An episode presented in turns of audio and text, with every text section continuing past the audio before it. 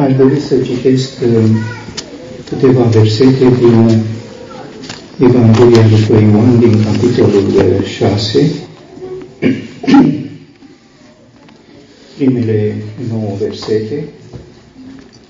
După aceea Iisus s-a dus dincolo de Marea Galilei, numită Marea Tiberiade, o mare mulțime, o mare gloată mergea după el pentru că vedea semnele pe care le făcea cei bolnavi. Iisus s-a suit pe munte și ședea acolo cu ucenicii săi. Paștele, prasnicul iudeilor era aproape. Iisus și-a ridicat ochii și a văzut că o mare gloată vine spre el și a zis lui Filip, de unde avem să cumpărăm pâini ca să mănânce oamenii aceștia? Spunea lucrul acesta ca să-l încerce pentru că știa ce are de gând să facă. Filip i-a răspuns, pâinile pe care le-am putea cumpăra cu 200 de lei nu ajunge ca fiecare să capete puțin fel din ele. Unul din colegii săi, Andrei, fratele lui Simon Petru, i-a zis, este aici un băiețel care are cinci pâini de ori și doi pești, dar ce sunt acestea la atâția. Și continui din uh, Evanghelia după Matei, din capitolul 14, uh, de la versetul 18, uh, și el le-a zis, aduceți aici la mine, apoi a poruncit noroadelor să șadă pe iarbă, a luat cele cinci pâini și cei doi pești și a ridicat ochii spre cer a binecuvântat, afrând pâinile și le-a dat ucenicilor, iar ei le-au împărțit noroadelor. Toți au mâncat și s-au săturat și s-au ridicat 12 coșuri pline cu rămășițele de firimituri. Cei ce mâncaseră erau ca la 5.000 de bărbați afară de femei și de copii.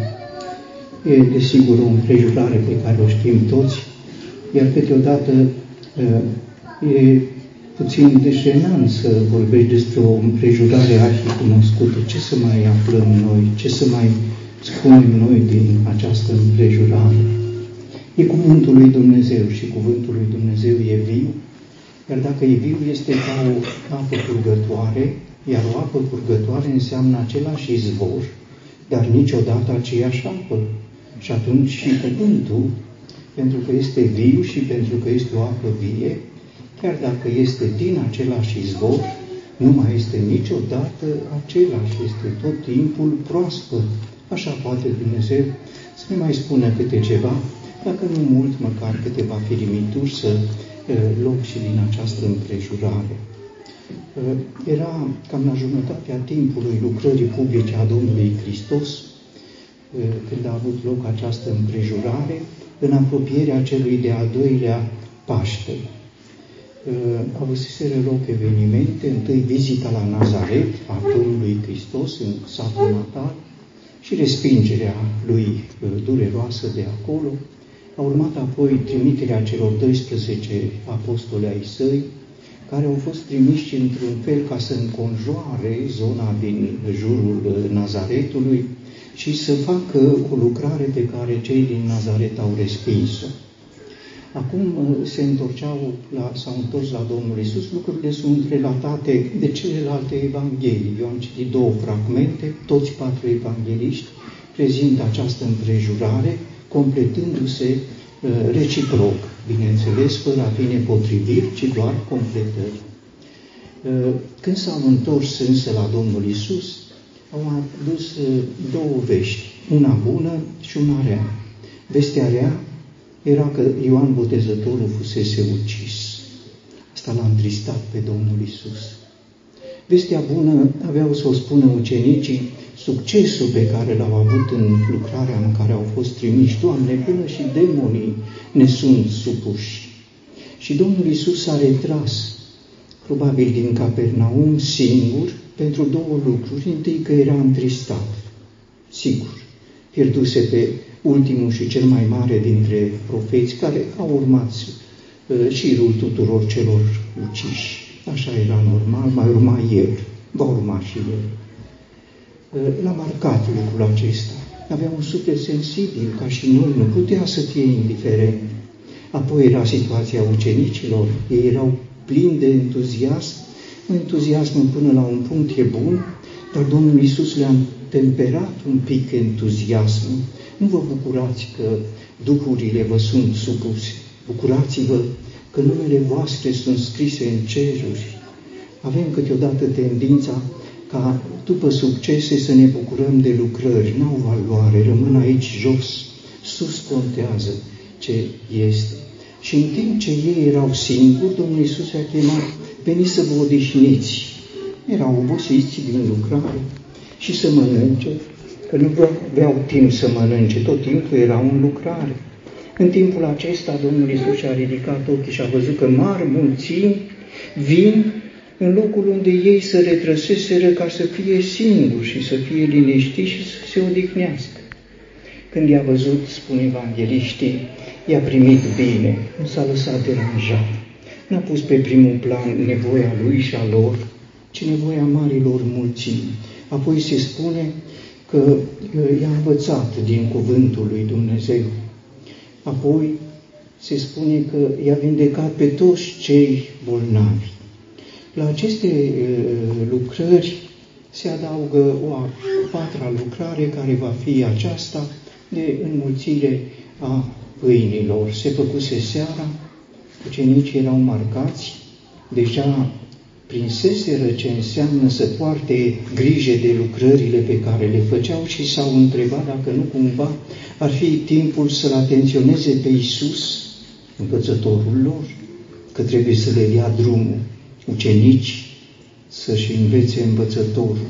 E și asta o situație, Domnul Iisus a suportat-o pentru că îi iubea. Și în fața acestei atenționări, Domnul Iisus le-a spus, dați-le voi să mănânce. Ce schimbare! Voi îmi spune să le dau drumul, da?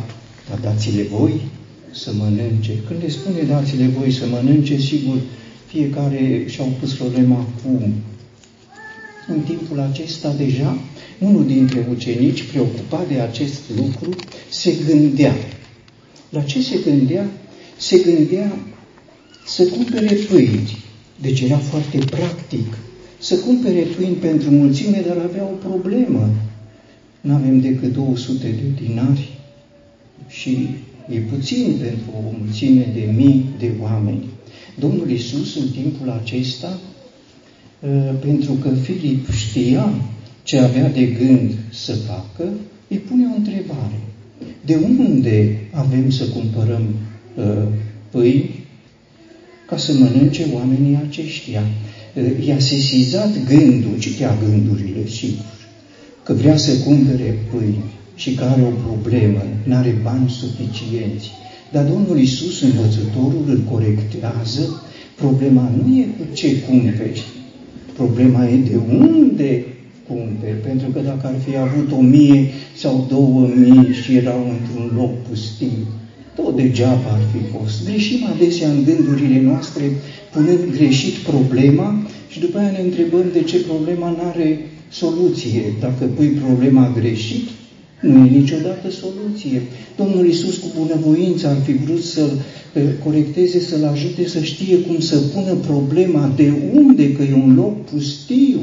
Și dacă e pustiu, nu buzunarul ne scoate din, din această încurcătură. Poate, poate fi plin buzunarul cu bani, este același lucru, într-un loc pustiu și în timp ce Filip probabil gândea, uite, nu m-am gândit, e bine să ții cont de lucrul acesta, să nu pui problema uh, greșit. Aceasta presupune dependența de învățător, în fi noi mari, cum au fost ei de la a învăța pe Domnul Isus să dea drumul mulțimilor, da, au nevoie de învățător. În timpul acesta este un alt ucenic care a fost atent ce se petrece prin mulțime și a observat un uh, băiețel. Și băiețelul acesta avea cinci pâini.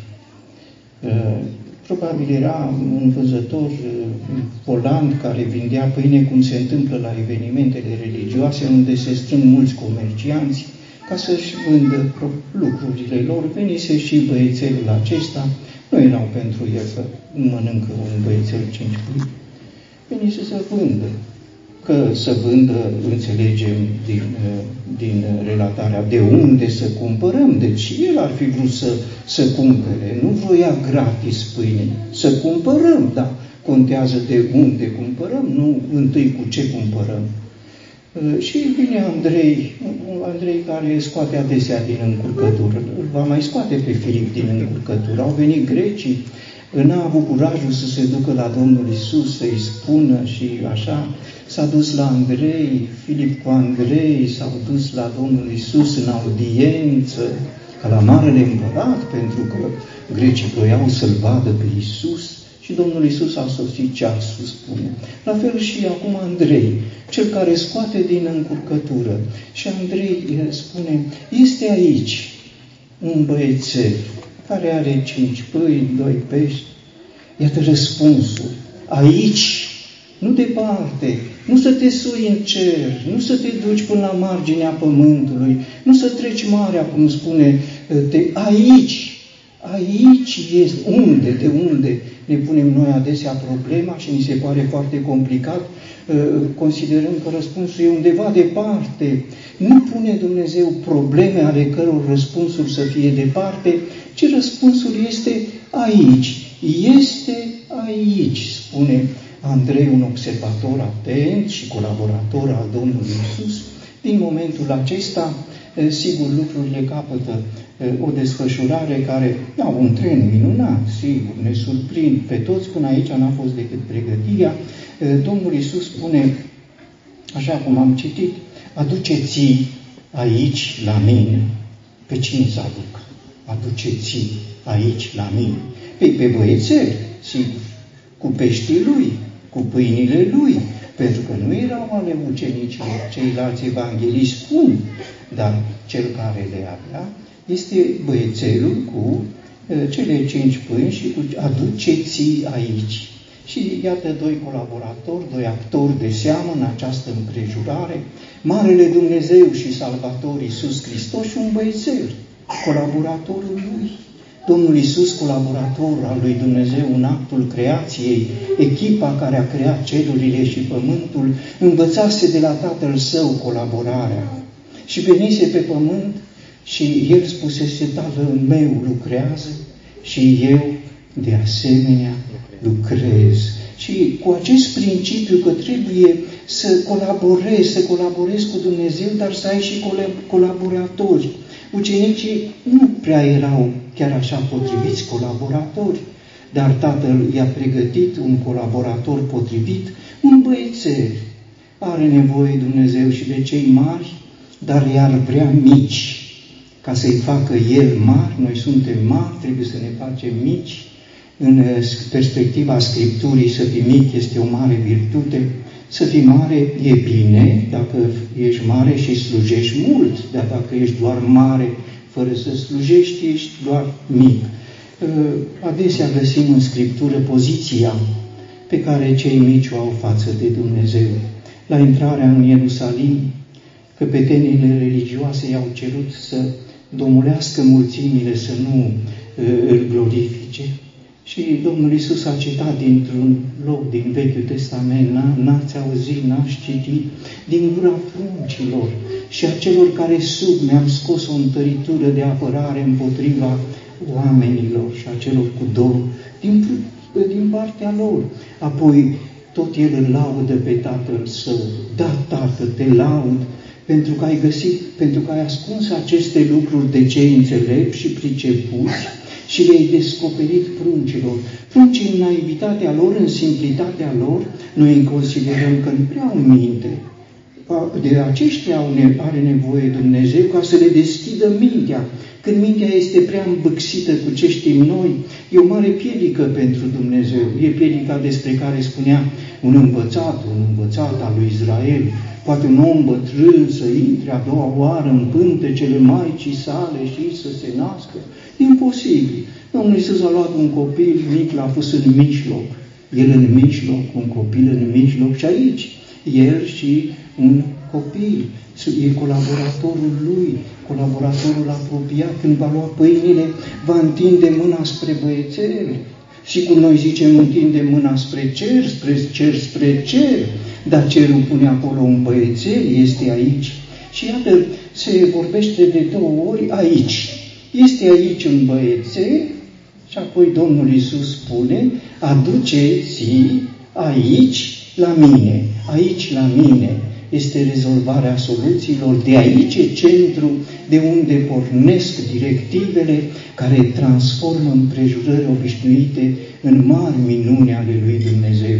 Și în descrierea lui Matei, și am ales-o, ea e concordantă cu a celorlalte evanghelii sinoptice, deosebindu-se foarte puțin de Evanghelia după uh, Ioan, dar în descrierea lui Matei, în două versete, este prezentată această mare minune într-o succesiune de fapte, într-un mod de un dinamism cu totul impresionant.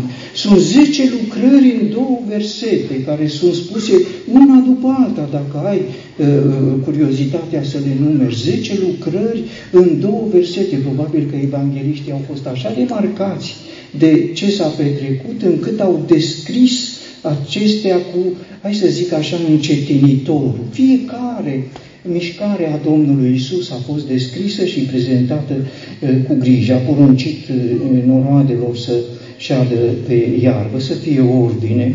În general, când se face masă, mai ales când e o masă foarte largă, poate fi dezordine și Domnul Isus este aici gazda marilor mulțimi, a noroadelor flămânde, n-a avut casă, n-a avut casă să-și invite oaspeții acasă. A fost în locurile pustii și s-a retras în Besaida pe uh, dealuri. E locul lui și este gazda uh, locurilor pline de iarbă, iar oaspeții săi sunt mari, mulțimi, mii de oameni, niciun împărat nu și invită atâția. Dar el e împăratul împăraților, sigur că își permite să invite la masa lui, mai că pune în ordine, să, să stea uh, jos pe iarbă, să și spune încete, unele de 50, unele de 100, să nu se facă uh, mare încurcătură. A luat cele cinci pâini și cei doi pești. De la băiețel le-a luat colaboratorul lui, partenerul lui, Marele Dumnezeu și un băiețel. E un tandem impresionant, cu siguranță. Să-i prețuim pe copii.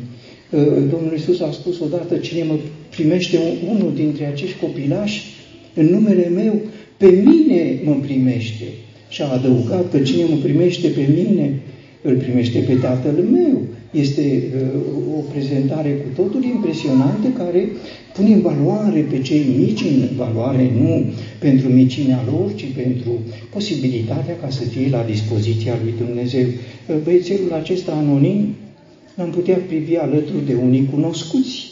Samuel, un băiețel era și el de trei ani când a primit mesaj de la Dumnezeu. Nu i-a vorbit Dumnezeu Marelui Preot, i-a vorbit lui Samuel, era colaboratorul lui apropiat. O, îl putem privi pe băiețelul acesta alături de o anonimă, o surioară, o surioară captivă de război, în casa marelui general Naaman Sirianu și acolo fiind o fetiță credincioasă, îi spune soției lui, stăpâna ei, dacă stăpânul meu ar fi în Samaria, profetul l-ar vindeca de lepra lui. Nu vindecase pe nimeni profetul Ilie. Nu avea de unde să știe. Credința nu e cunoștință. Credința este revelație. Ai descoperit aceste lucruri celor uh, pruncilor, celor micuți. Ea a primit revelația credinței ei și a avut atâta putere să convingă pe general. Generalul s-a dus la împărat, împăratul a scris scrisoare, s-a dus cu scrisoarea la împăratul lui Israel și au ajuns până la urmă la marele eh, profet Elisei, eh, care o avea, iată, o colaboratoare anonimă departe în Damasc, în, în Siria. Eh, a venit la Elisei, Elisei a știut ce are, așa. Și despre prejurarea aceasta vorbește până și Domnul Isus în Nazaret, cum știm, că a fost singurul lepros pe care l-a vindecat profetul Elisei când din Israel erau mulți leproși pe vremea aceea. Colaboratorii mici au preț în ochii uh, Domnului Isus. Și noi, dacă suntem mai mici, e mai bine. Suntem mai potriviți pentru a primi nu credința, ci revelațiile care urmează credinței și de care credința are nevoie, credința ca manifestare publică, are nevoie de lucruri. Și copilașul acesta, băiețelul acesta, a luat pâinile în mâna uh, lui, apoi uh, se spune și a ridicat ochii spre cer. Ce frumos! Și a ridicat ochii spre cer. De ce oare și-a ridicat ochii spre cer? Uh, ridicase înainte privirile, spune evanghelistul, și a văzut mari mulțimi care vin uh, spre el. Acum și-a ridicat ochii spre cer. Avea în stânga lui cinci pâini, doi pești, avea în dreapta lui mari, mult, asta să le numere, dar erau mari. Și între stânga și dreapta a ridicat ochii spre cer, cerul era deschis, spusese, veți vedea cerul deschis, un cer care s-a deschis deasupra lui și care i-a atras privirile noi ne forțăm să privim spre cer și cerul nu se deschide. Pe el cerul îl aștepta deschis, parcă ar fi fost la Erihon, când a fost botezat, eh, aproape de Erihon, când a fost botezat și s-a deschis cerul. Apoi el i-a spus, nu, nu va fi o excepție.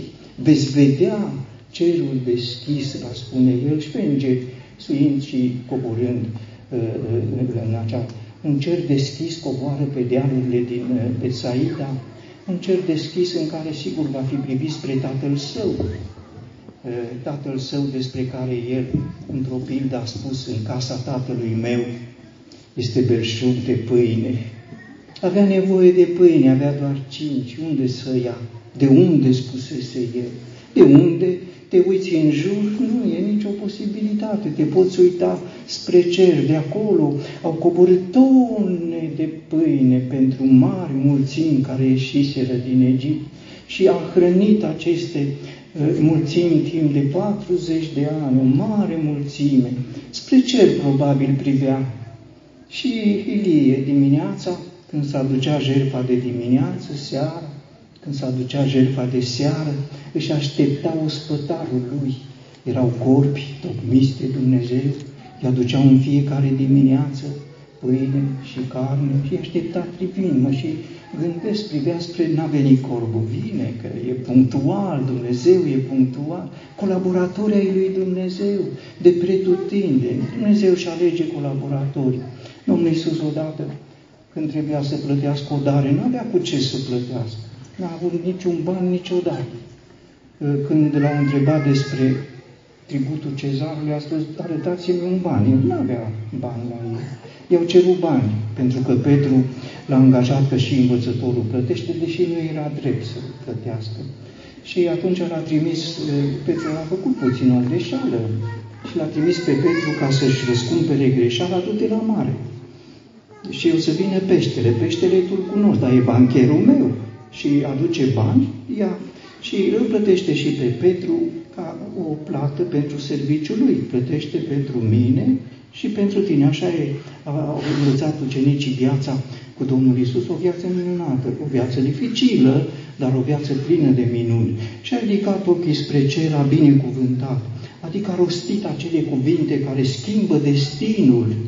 Un, de, un destin văzut capătă un destin minunat, potrivit cu ce a rânduit Dumnezeu și destinul presupunea ca aceste mari mulțimi să mănânce și să mănânce din belșug și să se sature. Din cerul deschis a primit puterea să binecuvinteze puținul pe care îl avea, apoi se spune că, afrând pâinile, le-a dat ucenicilor, ucenicii au împărțit noroadelor, toți au mâncat și s-au săturat și s-au ridicat 12 coșuri cu firimituri pline. Așa descurge împrejurarea. Cum putem înțelege această împrejurare? Nu putem înțelege că minunile sunt fapte, dar sunt deasupra înțelegerii noastre. Putem să spunem că ar fi fost cam cum a fost, să zicem, în Sarepta Sidonului când s-a dus profetul Ilie și a găsit o femeie care avea o mână de făină și puțin ulei. Avea o problemă, mâncăm astăzi, mâine murim. Dacă este Dumnezeu, nu. E alt rost, alt destin. Și a spus tot pentru mine și pentru voi. Și se va înmuși a doua zi, uciorul nu era uh, uh, gol, nu era nici plin. Avea cât era nevoie pentru ziua respectivă. Și nici făină nu era din plin, dar era de ajuns. Au făcut și așa, au trecut trei ani de zile, fără să se umple ulciorul, dar nici să se golească de tot. Și au găsit și făină și au găsit așa, se va petrecut și cum? Nu știm cum.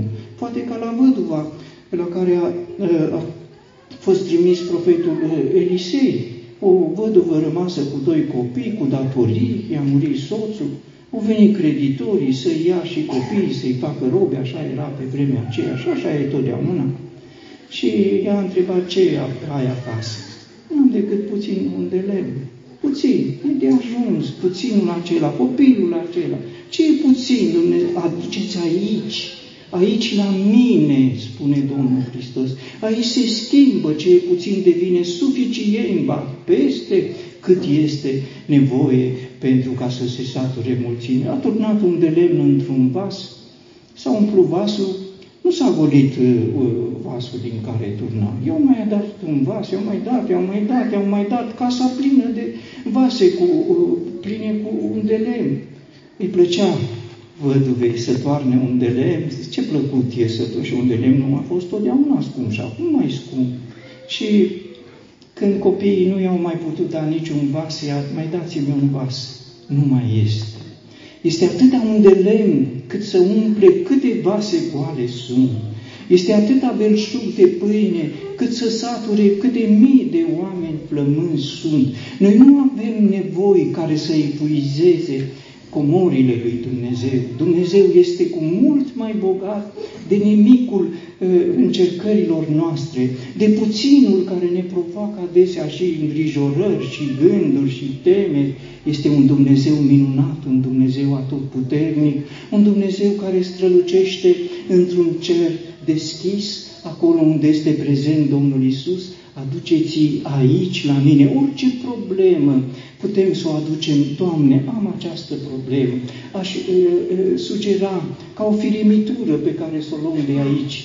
Aș sugera să nu plecăm cu probleme, să plecăm cu El, cu Domnul Isus și cu ce poate El să facă atunci când noi suntem în impas. Aduceți aici la mine, va ști El ce să facă.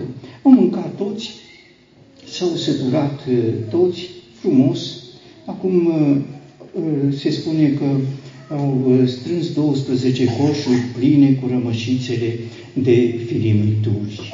El va fi poruncit lucrul acesta.